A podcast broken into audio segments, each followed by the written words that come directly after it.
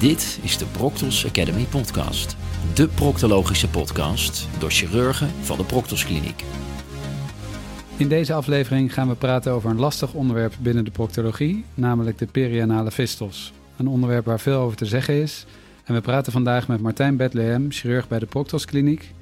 Martijn heeft zijn opleiding tot GE-chirurg doorlopen in de regio Groningen, waarna hij één jaar als fellow gewerkt heeft in het UMCG en zich hier met name richtte op de upper GI. Uh, vervolgens heeft hij als fellow gewerkt bij het Sahlgrenska Universiteitsziekenhuis te Gothenburg in uh, Zweden en werkt hij nu sinds 2022 bij de Proctos Kliniek. Hij richt zich onder andere op de pijnpatiënten en op de behandeling van fistels uh, met onder andere de mucosa, verschuivingsplastiek en de laser. Welkom Martijn. Ja, dankjewel Victor. Je woont in Friesland, bent opgeleid in het noorden van Nederland en je hebt een tijdje in Zweden gezeten. Kan het jou niet noordelijk genoeg zijn? Ja, als echte Fries moet je toch de kou een beetje opzoeken. En ja, dat zit meer in het noorden van, van de wereldbol dan, dan in het zuiden. Maar ja, ik kan het op zich overal vinden. En het is meer toeval dat ik in de noordelijke regionen ben gebleven. maar ook voor, vanwege ja, gezin en familie. dan dat ik daar heel hard aan gebonden ben. En hoe was het in, in Zweden? Is dat fijn werken daar? Het schijnt dat de work-life balance daar heel goed is. Ja, het is echt anders uh, qua ziekenhuiszorg dan in Nederland. Ik denk dat het heel anders is dan wat we gewend zijn. Um, de, de 9 tot 5 mentaliteit die, uh, die uh, je daar hoort, ja, dat is ook daadwerkelijk zo. Inklokken op het werk, tijd voor tijd. dus als je s ochtends een half uurtje eerder komt, kun je inmiddels een half uurtje eerder weg. Dus half acht beginnen betekent dat je vier uur naar huis kan. Oh ja. um, maar de meeste Zweden werken wel vijf dagen in de week. En dat is met name nodig om die hogere kosten voor het levensonderhoud, hè, voedingsmiddelen en dergelijke, moeten allemaal daar geïmporteerd worden omdat er te weinig uh, groei uh, zonuren zijn. Oh ja. um, dus uh, ja, het levensonderhoud is daar veel duurder. Dus je moet eigenlijk wel fulltime werken. En vaak ook echt twee verdieners die, die fulltime werken. Dus kinderen veel naar de opvang. Ja, dat maakte dat dat voor onze Nederlandse gezinsinstelling toch niet ja, het ideaal was om daar te blijven voor altijd. Nee. En werd je daarna afgelost op de OK om vijf uur? Dat, uh... Uh, dat kon je wel vragen. Ja, voor gespecialiseerde ingrepen die niemand anders kon. Hè. Uh, ledemaatperfusies en dergelijke was dat natuurlijk niet aan de orde. Maar als je een laparotomie deed en je dacht van nou, mijn tijd is daar en de dienstploeg is er, dan kon je vragen om aflos. Ja, ja, ja. toch lastig. Ja, maar het werd daar wel gedaan. Ja, of dat de kwaliteit van zorg te goede komt, weet ik niet. Maar het werd wel gedaan. Ja. Nou, dan gaan we het hebben over perianale fistels. Um, ja, de meeste patiënten met een perianale fistel zijn tussen de 30 en de 50 jaar. Mannen hebben twee tot vijf keer zo vaak een uh, perianale fistel dan vrouwen. Um, en het grootste deel van de fistels zijn van uh, cryptoglandulaire oorsprong. En ja, je ziet ook wel bij Crohn natuurlijk uh, de fistels. De, de, deze podcast is voor nou ja, GE-chirurgen en GE-chirurgen in opleiding. Dus we gaan ervan uit dat heel veel al bekend is. Um, maar dan gaan we even terug naar de diagnostiek. Wanneer zoeken we nou naar andere oorzaken dan gewoon cryptoglandulair? Dus wanneer zoeken we dan naar bijvoorbeeld Crohn? Ja, dat hangt toch met name ook vanaf welke patiënten tegenover je zitten. Een, een jonge patiënt met, uh, met, met een complexe vistel of meerdere uitwendige openingen, uh, recidiverende abscessen, um, uh, andere klachten erbij, buikklachten, bloed door de ontlasting heen, familieanamnese die positief is voor, voor IBD. Ja, dat zijn allemaal dingen hè, waarbij je gewoon, denk ik, laagdrempelig met een, met een kan kijken of daar misschien een, een, een verhoogde waarde te vinden is. En als die er is, eh, om dan ook gewoon een colonoscopie te doen en, en, en daadwerkelijk goed te kijken van zit er een, een ontsteking hogerop. Eh, naast dat je gewoon met de proctoscopie kan kijken of er in het rectum een ontstekingsbeeld al speelt. Ja, dus daar is echt niet, eigenlijk niet een hele duidelijke uh, leidraad in de richtlijn voor, geloof ik toch, wanneer je dat moet inzetten? Nee, we hebben daar uh, uh, op de chirurgendagen van collega van de Beeld vanuit het Flevo ziekenhuis wel wat, wat handvaten bij gekregen. Dat bij residuerende fistels, een jonge patiënt, dat we gewoon laagdrempelig wel moeten denken aan een, aan een chronische fistel. ook omdat de, de tijd tot de diagnose kroon best wel impact heeft op de kwaliteit van leven van de patiënt. Dus liever ja, een beetje over die diagnostiek en, en toch vroegtijdig iemand vangen dan, ehm, dan, dan laat vangen en iemand ja, eigenlijk een behandeling onthouden die ze al veel eerder hadden moeten hebben. Ja, en die calprotectine, is dat uh, sensitief? Um, als je in de literatuur kijkt wat die sensitiviteit specif specificiteit is, dan ligt dat zo rond de 80, 85 procent. Oh. Uh, zowel voor de sensitiviteit als de specificiteit met name als je dan boven de 150, uh, als je boven de 150 zit. Oh, dat is best wel hoog. Zijn dat de enige twee variaties van fistels? Nou ja, die, die uh, zijn natuurlijk echt wel een ding apart. En daarnaast hebben we uh, de cryptogranulaire. Ja, die theorie gaat, gaat natuurlijk wel op. Alleen zijn we binnen de proctoskliniek wel van mening dat er um, ja, wel meer oorzaken kunnen zijn. Um, je ziet uh, soms patiënten met chronische fissuur die dan toch opeens een absces en, en daarna een fistel ontwikkelen. En ja, dat is toch een hele andere uh, presentatie dan de patiënt die zich met een groot bomberend uh, absces presenteert met, met drie keer de pus daaruit collega Molenaar en Bos die hebben um, in een uh, e-book, uh, wat in de Coloportology-serie onder supervisie van professor Ratto is uh, gepubliceerd, een hoofdstuk ook gepubliceerd waarbij eigenlijk ja, nieuwe inzichten over de etiologie van, van vistels wordt beschreven. Um, en daar zitten vijf verschillende fenotypes zelfs in, die, die worden benoemd. En dan hebben we de patiënten die dus inderdaad komen hè, met, het, met het grote stinkende absces. en, en nadien na drainage alsnog een eh, persisterende fistel. Um, je hebt de patiënt die eh, uit die chronische fissuur een, uh, een fistel ontwikkelt. Um, je hebt ook patiënten die zich eigenlijk presenteren met een plekje bij de anus wat jeukt of een beetje vocht loopt, maar die, er verder eigenlijk helemaal geen last van hebben. En dus die gewoon bij je komen van ja, ik heb een wondje en het geneest niet en dat blijkt dan een fistel te zijn. Um, patiënten die onderliggend een hydradenitis suppurativa hebben en daarbij ook perinale fistels kunnen hebben. En um, ook een groep die uh, ja, recidiverende ja, pockets heeft, uh, abscessen heeft, waarbij um, uh, dan wel wat, wat pus of geel vocht eruit komt, maar dat het eigenlijk nooit echt, echt anaeroop ruikt, zeg maar. Dat zou ook best nog wel eens een andere groep kunnen zijn. Ja, en, en hoe komt dat dan? Ja, uh, dat is eigenlijk gewoon gebaseerd op, op onze klinische ervaringen, expert opinion. Dus er zijn nog een heleboel interessante vragen die naar voren komen waar verder onderzoek gedaan naar zou kunnen worden. Ook om misschien die vistels toch nog weer anders te klassificeren en dus ook uh, te kunnen kijken of verschillende uh, oorzaken ook andere behandelingen nodig hebben. Ja, ja oké. Dus daar is het uh, laatste ei nog niet over gelegd. Nee, zeker niet. Nou ja, dan um, hebben we natuurlijk de anamnese aan het lichamelijk onderzoek. Dat, dat is denk ik bij de meeste bekend en spreekt redelijk voor zich. wij verrichten dan hier een endoanale echo. Um, wat, ja, waarom zou je voor een endoanale echo kiezen in plaats van MRI? Ja, ik was eh, voordat ik eh, bij de Portus Kliniek kwam werken niet gewend om natuurlijk zelf endo-echo's te doen. Um, maar ik heb daar de meerwaarde zeker van, um, van uh, leren ervaren. Ook omdat het gewoon nu een onderzoek is wat ik zelf beheers. En, en dus ook gewoon laagdrempelig kan, kan toepassen. Dus ik kan gewoon op het moment dat ik denk dat het nodig is om beeldvorming te doen, dat, dat direct tijdens het bezoek van de patiënt doen. Um, ik denk ook dat het een hogere resolutie heeft dan, dan, dan de MRI's. Je kan het onderscheid tussen de interne anale sphincter en uh, externe anale sphincter veel beter maken. Dus het verloop van de fistel um, voor mijn gevoel veel beter beoordelen. Um, ja, en je hebt dan gewoon een actueel beeld ook. Het is niet dat je nog een, een week of twee moet wachten op een MRI in het, in het vervelendste geval als je hem al zo snel krijgt. Ja. Uh, bij iemand die weinig last heeft. Uh, in het acute moment is er vaak wel wat mogelijk met een MRI, maar ja, als je hem regulier aanvraagt zit er vaak toch wat wachttijd tussen. En voordat de patiënt dan weer tegenover je zit, kan er, zeker als er, als er wat qua abscessen sluimert, toch alweer een boel veranderen zijn. En het, uh, het doen van de NOECHO is gewoon een actueel onderzoek en, en, en laagdrempelig uitvoerbaar bij ons binnen die kliniek. Ja. En uh, aanvullende MRI, heeft dat dan nog meerwaarde? Of, of doen ja, ik denk wel dat je bij hè, patiënten waarbij je denkt aan een, een eh, supralevend waren uitlopen bijvoorbeeld. Uh, ja, dat is met de endo-echo um, vaak toch lastiger te beoordelen. Met de techniek die wij gebruiken is dat intraanaal goed toe te passen. Omdat de wand van, uh, van de, de anus gewoon tegen de echo aan ligt. Maar in het rectum ja, is er geen direct contact met de wand. Um, dus hogerop is het gewoon ja, niet of, of veel minder goed te beoordelen. Um, en dan kun je ja, supralevend waren toch minder goed inschatten wat daar nog nog speelt.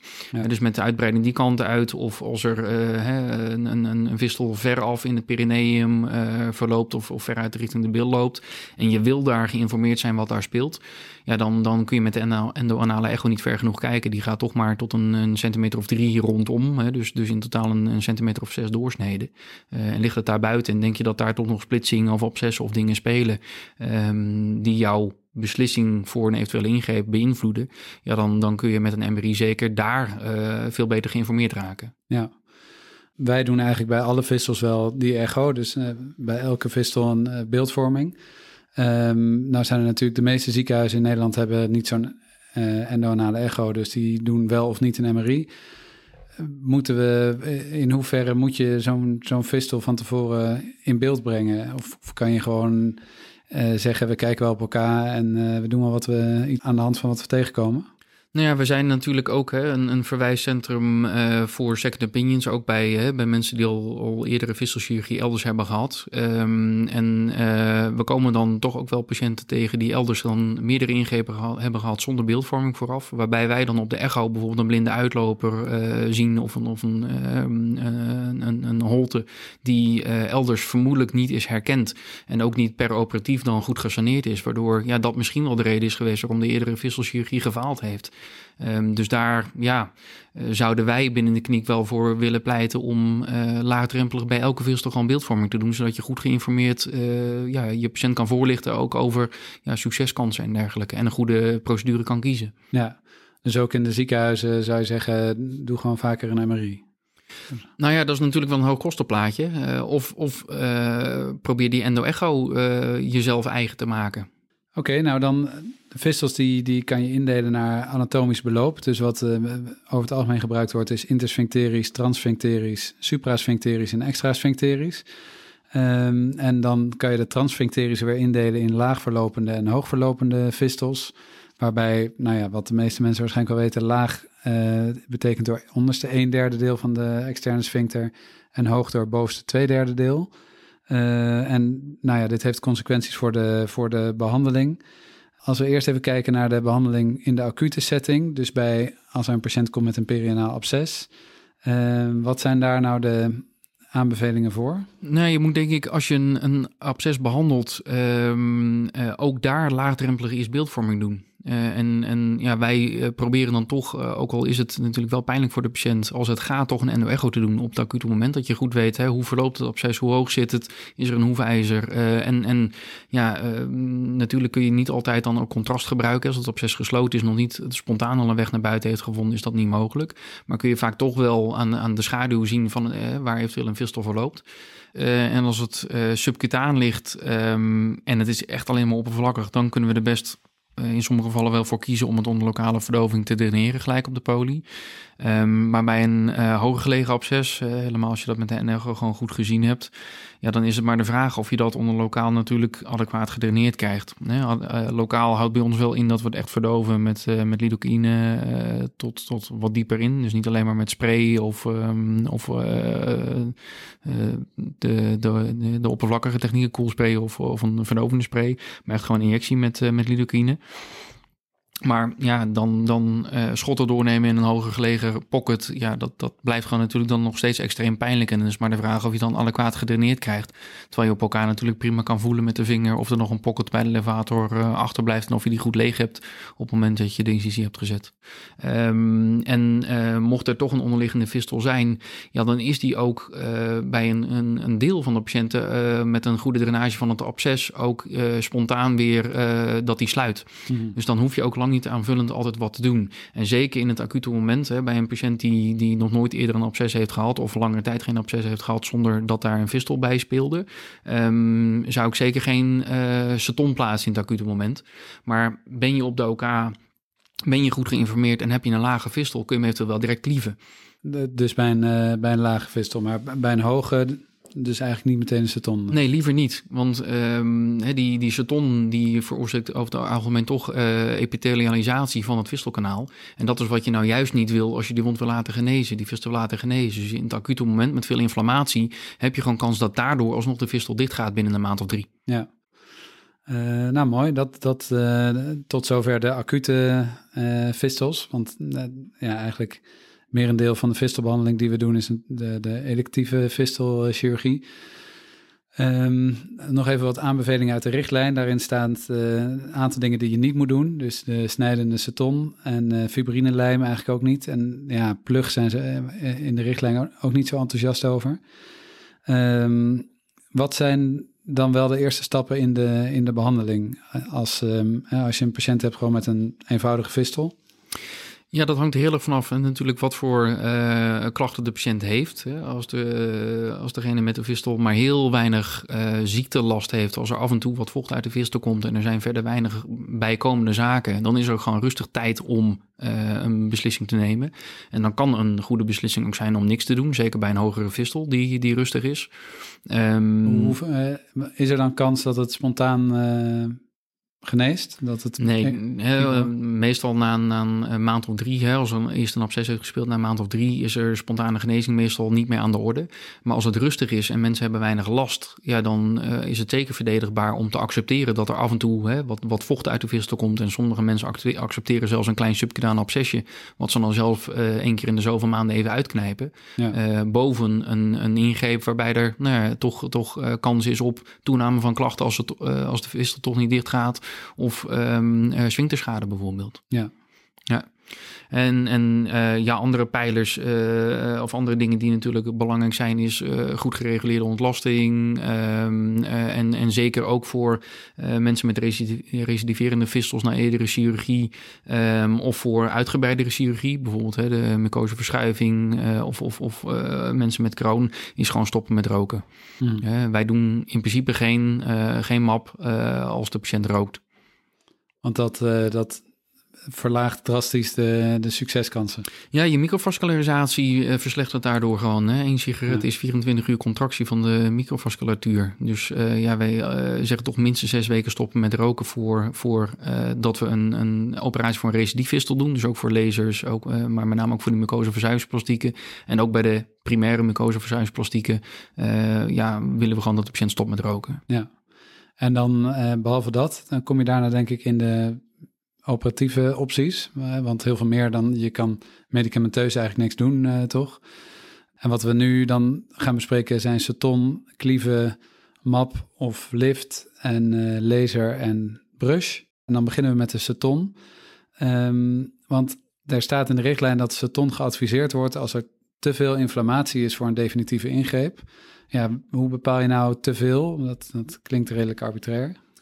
Ja, nou te veel is in elk geval een absces over het algemeen. Als een absces speelt, moet je uh, zeker geen, uh, geen mucoseverschuiving of een laser gaan doen. Hè. Dat, dat spreekt eigenlijk voor zich. Um, en, en verder is het met name toch gewoon een klinische blik. Hè. Op het moment dat je uh, op de operatiekamer een, een vistel sondeert en de pus komt er toch, toch uit lekken.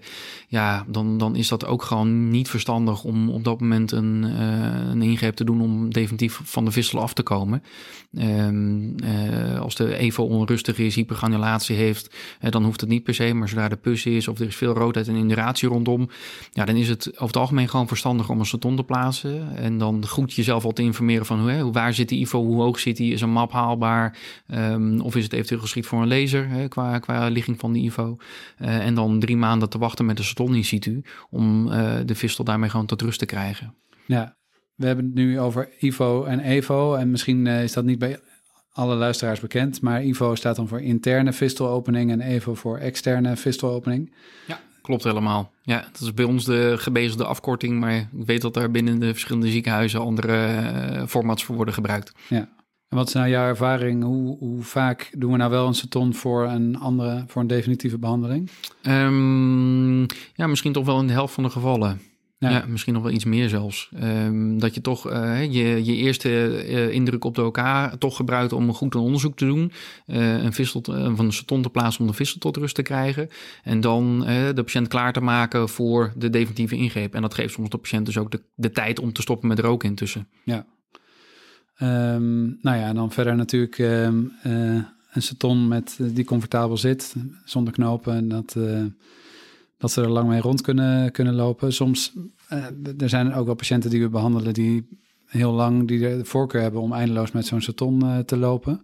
Ehm, dat is denk ik ook weer hè, wat je net zei: van als de patiënt dat prima vindt en het gaat goed, beter dat dan eindeloos maar allerlei operaties. Ja, zeker. Hè. Er zijn, zijn uh, tegenwoordig toch best veel uh, hè, jonge mannen die als ZZP'er aan de slag zijn, die zich absoluut niet kunnen permitteren om, om langdurig uh, uit de running te raken door een, door een, een operatie waarbij ze ook naar de, naar de map bijvoorbeeld niet, niet zwaar kunnen tillen voor een paar weken. niet, niet te veel voorover bukken bij voorkeur. En die ja, kiezen er soms toch gewoon voor om in elk geval nu in, in een actieve levensperiode met een seton door het leven te gaan, omdat ze daarmee gewoon prima kunnen functioneren functioneren, weten wat ze hebben en, en, en gewoon uh, alles kunnen doen zonder beperking eigenlijk. Ja. Um, nou ja, en dan de fysiotomie, dat is eigenlijk de, ik denk de eerste keuze. Als het kan, uh, dan, dan doe je dat. Dan zie je gewoon de, de fistel. Um, eigenlijk zouden we dat nog wel kunnen bespreken voor de seton, want uh, je plaatst denk ik nooit een seton voordat je een fysiotomie doet. Maar wanneer is het veilig? Ja, we houden op dit moment houden wij um, uh, tot een derde van de lengte van de interne anale sphincter aan. Ja. En man-vrouw verschil? Um, bij vrouwen, zeker bij anterieure vissels, zijn we wel terughoudender. Ja, uh, vaak zien we toch dat daar de, de externe sphincter ventraal wat eerder opent. Dus dat het kanaal in, in zijn lengte wat korter is. Dan kun je nog steeds die een derde aanhouden. Maar ja, we zijn daar toch echt wel terughoudender in. Dus als we hè, dan toch het gevoel hebben uh, dat, dat uh, ten opzichte van de echo er misschien functioneel wat minder sphincter body is dan, dan we hadden ingeschat op de echo. Ja, dan, dan gaan we laagdrempelig toch gewoon afzien van die fistulotomie. En als je eenmaal bezig bent en je komt allerlei spiervezels tegen die je toch van tevoren niet helemaal had gezien op de echo, dan, uh, dan stop je, neem ik aan. Nou, het komt eigenlijk bijna nooit voor dat er meer spiervezels door te nemen zijn dan we dachten. Het is eerder de omgekeerde situatie, namelijk dat we op de operatiekamer er lijken te denken dat je het wel kan klieven, uh, terwijl we op de echo hebben gezien dat het eigenlijk gewoon niet kan. En dat komt voornamelijk dat de spiervezels van de patiënt die onder narcose is natuurlijk uh, ontspannen zijn. En daarmee dat je dus ook makkelijker kan vergissen in uh, de hoeveelheid spier die je doorneemt als je uh, ja, de patiënt niet wakker kent. En wat voor ons ook reden is om de operatie eigenlijk altijd te laten uitvoeren door de chirurg die de patiënt op de poli heeft gezien, zodat je de, de, de situatie um, kent bij de patiënt die wakker is. En dat zien we ook wel bij hemorroïden. Op het moment dat de patiënt volledig ontspannen is, dan heb je vaak toch een overschatting van de graad van de hemorroïden. Waarbij je denkt van nou, ik moet toch meer doen dan wat op de poli eigenlijk bij uh, wakkere patiënt echt aan proluberende hemorroïde het geval is. Hmm. Um, ja, dus een extra reden om, om uh, je eigen patiënt te opereren. En als je dan toch twijfelt over de hoeveelheid vezels die je hebt doorgenomen, en dan kun je altijd nog overwegen om een direct repair te doen. Ja. Uh, hoe doe je dat eigenlijk, zo'n uh, directe sphincter repair? Dan hecht je het gewoon met grote steken aan elkaar? Ja, met matrashechtingen. Uh, dat je dan hè, horizontale matrashechtingen uh, de, de uh, sphincter aan beide kanten pakt en liefst ook een steekje door de bodem heen om het, om het te voorkomen dat onder dat gerepareerde ringetje van de sphincter door toch weer een nieuwe fistel ontstaat. Hè, dat, dat, dat goed te sluiten. Ja. Nou, dan de, de minimaal invasieve opties. Um, de laser gebruiken we hier veel. Die, de, dat doe jij onder andere ook. Wat zijn de indicaties uh, daarvoor? Ja, voor de laser wil je eigenlijk een zo eenvoudig mogelijke fistel hebben. Dus uh, meerdere externe openingen, meerdere inwendige openingen. Ja, dat is allemaal niet, uh, niet haalbaar wat dat betreft. Uh, want je kan maar één keer eigenlijk de laser er doorheen halen. Dus bij zijtakken en holtes kan het eigenlijk niet. Um, en er mogen geen hele scherpe bochten in zitten. Want die laserfiber is een glasvezeltje, is maar heel dun. En als die te sterk gebogen wordt, dan breekt die. En dan, ja, dan werkt die gewoon niet. Dan kan die, werk, dan kan die niet, niet geactiveerd worden. Dus je moet van tevoren, en met name ook op de echo, soms gewoon goed kijken. Eh, hoe verloopt die fistel en, en zitten er geen, uh, geen uitlopers, zitten er geen, geen scherpe bochten in.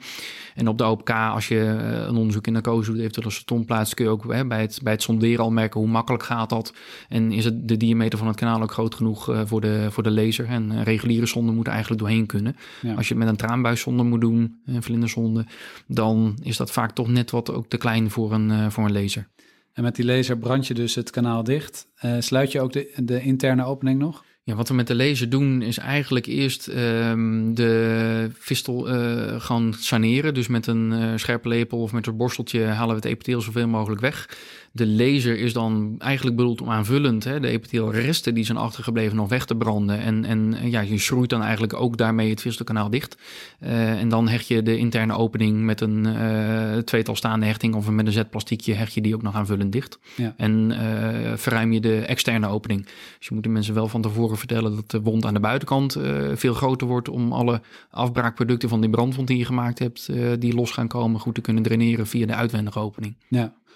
En dan het succespercentage daarvan? In onze eigen handen, als we er eerlijk over zijn, 40 tot 50 procent. Ja. Eh, de, de fabrikant in de eerste onderzoeken lieten hogere resultaten zien. Uh, maar onze eigen ervaring is dat het ongeveer een 40, 50 procent is. Uh, en bij een relaser, waar we zelf nog niet heel veel patiënten mee hebben behandeld, zou dat kunnen oplopen naar 60, 70 procent. Ja, ja. Maar ik denk ook dat er een bepaalde patiëntselectie in zit. Als je, stel je hebt 50% kans en je doet het daar nog een keer, um, dan heb je misschien niet altijd weer. Eh, misschien is er een reden dat het niet werkt, waardoor je niet als je maar lang genoeg 50-50, uh, dan werkt het uiteindelijk altijd wel. Maar... Precies, dus je moet dan heel goed overwegen, goed nog met de echo kijken van hè, wat is er gebeurd. Um, we hebben wel ervaren dat bij een, uh, een, een, een, een 20% eh, van de patiënten die gefaald heeft met die laser, uh, er toch een verschuiving optreedt van die inwendige opening. Uh, in het gunstigste geval zelfs dat hij meer distaal komt te liggen, dat je hem dus na een laser alsnog kan klieven zonder dat daar ehm, incontinentieklachten bij ontstaan. Dus die heb je met een tweede ingreep uh, eigenlijk gewoon naar een fistulotomie of met een laseringreep naar een fistulotomie kunnen helpen. Ja. Dus dat is eigenlijk ja, toch ook best wel gunstig. Um, maar je moet niet eindeloos doorgaan met de laser. Nee. En dan hebben we ook uh, sinds kort de brush, uh, eigenlijk een soort staalborsteltje wat je er doorheen racht. Um, is dat, werkt dat op een vergelijkende manier als, als de laser? Nou ja, wat je dus um, doet voor de laser is eigenlijk al, al de, de brus toepassen. Um, maar met die laser aanvullend epitheel weghalen. Ja. Um, de brus, ja, die, die uh, zal naar verwachting een lager succespercentage hebben. En als we de, de literatuur van vroeger met, met uh, core-outs van, van vistels of, of saneren van vistels en sluiten van de inwendige opening nakijken, ja, zal dat vermoedelijk ergens 30, 40 procent zijn. En dan hebben we nog de, de wat grotere ingrepen, want dit valt dan uh, onder de minimaal invasieve ingreep eigenlijk. Dan hebben we de, de lift en de map. Wanneer kies je nou eigenlijk voor minimaal invasief of een, of een lift of een map? Ja, hangt ook heel erg van de voorkeur van de patiënt af. Er zijn patiënten die zeggen, nou doe mij maar de ingreep met een wat hogere kans op succes, wat toch bij de wat invasievere technieken over het algemeen wel het geval is. Um, en er zijn mensen die zeggen, ja, maar als ik nou eerst een, een minimaal invasieve ingreep doe met minder kans op uh, sphincterletsel, et cetera. Um, en als het dan lukt, is het mooi meegenomen. En lukt het niet, ja, dan kun je alsnog voor een meer invasievere techniek kiezen. Hmm. Um, dus in de spreekkamer tijdens de, tijdens de counseling, hè, met, met de shared decision making die we tegenwoordig uh, natuurlijk allemaal zoveel mogelijk willen toepassen, um, kiezen toch voor mijn gevoel steeds vaker mensen voor eerst een minimaal invasieve techniek. En als dat niet werkt, uh, dat ze dan ook wel her, de geestelijk aan toe zijn om, om een grotere ingreep te ondergaan, waarbij ze ook meer restricties krijgen na de tijd. Ja. Want dat zijn dus, uh, nou ja, wij doen de, vooral de MAP, de, de mucosa advancement plastiek. Um, lift niet meer eigenlijk? Nee, veel minder. Daar, daar zijn we met name achter gekomen dat je daar best wel een, een um, goede selectie van tevoren moet doen. Je moet echt wel een, een uh, transfincterisch kanaal hebben, uh, wat je uh, goed, kan, uh, goed kan opzoeken. Het moet niet heel obliek door, door de sphincters heen lopen, um, omdat je dan over een vrij lang traject dat intersphincterische vlak moet, moet gaan vrijleggen. En um, collega van der Mijnsbrugge, die heeft ook um, van onze eerste series van, van liftpatiënten gepubliceerd dat een, een IVO die hoger ligt dan 15 mm vanaf de anale rand, eigenlijk dat al gecorreleerd is met een hogere uh, falingspercentage. Dus ja, je hebt uh, toch, toch een, een beperkte groep patiënten waarbij je die uh, procedure kan aanbieden. En, en onze ervaring uit de eerste serie waren dat dat ongeveer een 40% kans op slagen heeft. Ja, uh, 40%. Ja. ja. En de map? Um, in onze handen, als wij onze getallen nakijken, ongeveer 2 op de 3. hoe doen we die map nou precies? Um, wat wij voor de map doen is uh, de, de inwendige opening goed saneren. Uh, het visteltraject uitkrabben. Ehm, en dan de uitwendige opening ook saneren. Even krabben met de scherpe Ja, en eventueel zelfs een, een core-out ehm, te doen tot aan de externe sphincter. Dus dat je echt het subcutane traject gewoon volledig excideert en, en, en openlaat. Um, vervolgens doen we een submucosale dissectie met zout met een beetje adrenaline erin.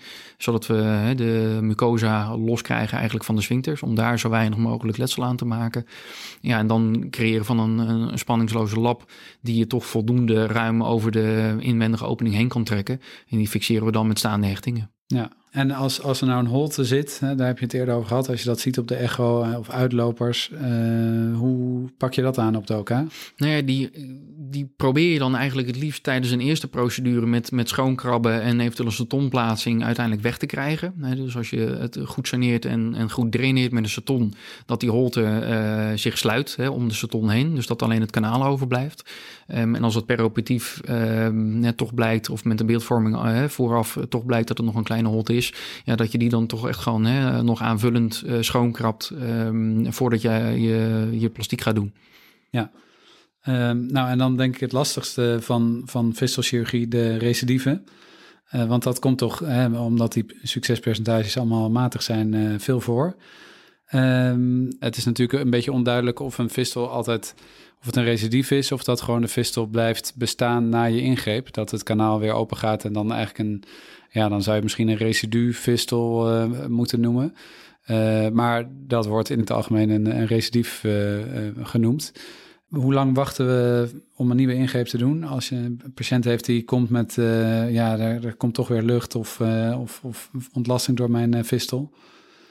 Ja, hangt heel erg van de ziektelast van de patiënt af natuurlijk. Um, en wat voor ingreep ervoor gedaan is. Um, met een map en met een laser moet je eigenlijk gewoon heel lang wachten. Want uh, ja, er zijn gewoon patiënten die pas na zes of negen maanden sluiten.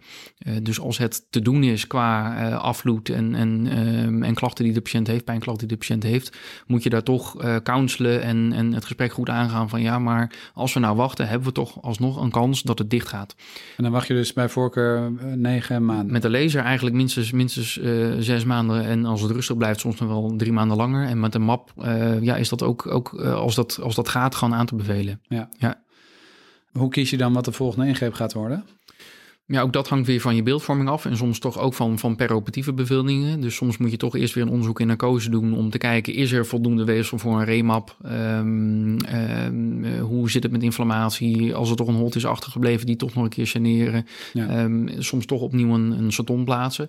En je moet je uh, toch afvragen of er niet hè, een, een, een, onderliggende factor is die hè, de, de fistel onderhoudt. Dus toch bij mensen bij wie meerdere ingrepen falen, nog een keer een calprotectine doen om te kijken of er toch niet een inflammatie onder zit bijvoorbeeld. Ja. En zo'n remap, uh, hoe, hoe, vaak kan je dat blijven doen? Ja, uh, zolang er voldoende mucosa in de buurt is die je nog kan verschuiven, um, dan, dan zou je het in theorie kunnen herhalen. Maar vaak is na, na één remap, dus na twee uh, van die verschuivingen, de rekker wel een beetje uit aan het raken. Mm -hmm. Wat doe je dan? Ja, dan kun je nog teruggrijpen op de, op de laser bijvoorbeeld. En patiënten die, die uh, al aan hun vijfde, zesde uh, operatie toe zijn, is dat, uh, ga je dan gewoon stug door? Nee, soms moet je toch ook je, je verlies erkennen als chirurg en eerlijk zijn tegen de patiënt dat hè, als ze al met, met vijf ingrepen binnenkomen waarvan je denkt hey, dat zijn adequate indicaties geweest en op de beeldvorming zie je niks, niks bijzonders, um, ja, dan, dan kun je goed overleggen wat je voor mogelijkheden hebt. Heel vaak zijn dan de mogelijkheden die wij in huis hebben ook al een keer geprobeerd. Um, dus dan moet je er echt een goed gesprek over hebben van ja, gaan we nog een keer doen wat we al gedaan hebben? Um, of ga je bijvoorbeeld in, in studieverband de, de, het plaatjesrijke stroma bijvoorbeeld toevoegen op een map. Hè, op die manier proberen je kansen te vergroten. Ja, dat is die uh, stamcelbehandeling. Um, ja, bij, bij Kroon heb je nu hè, wat onderzoeken, de pilots die gedaan zijn met inderdaad hè, modernere technieken. Um, je hebt bij, uh, bij Kroon de optie om uh, allogene stamcellen uit vetweefsel van gezonde donoren te injecteren. Daar is de Admire CD-trial voor gedaan, een fase 3 RCT. En daarbij zagen ze op lange termijn um, 53,5% sluiting versus 45 20,7% sluiting bij de controlegroep op lange termijn. Dus de groep met de Crohnse vistel zonder de, de toevoeging van die stamcellen in de, in de omgeving van de vistel. Ja, en dan heb je bij um, uh, recidiverende vistels, uh, of uh, vistels niet per se bij kroon, heb je nog de um, onderzoeken op dit moment lopen, onder andere in het IJsseland ziekenhuis, waarbij um, stromacellen worden toegepast bij de, bij de fistelchirurgie. Dus dan wordt er stromale fractie, vasculaire fractie, SVF, uit adiposieten gehaald, autoloog. Um, en die SVF die stimuleert dan de wondgenezing en onderdrukt ook inflammatie.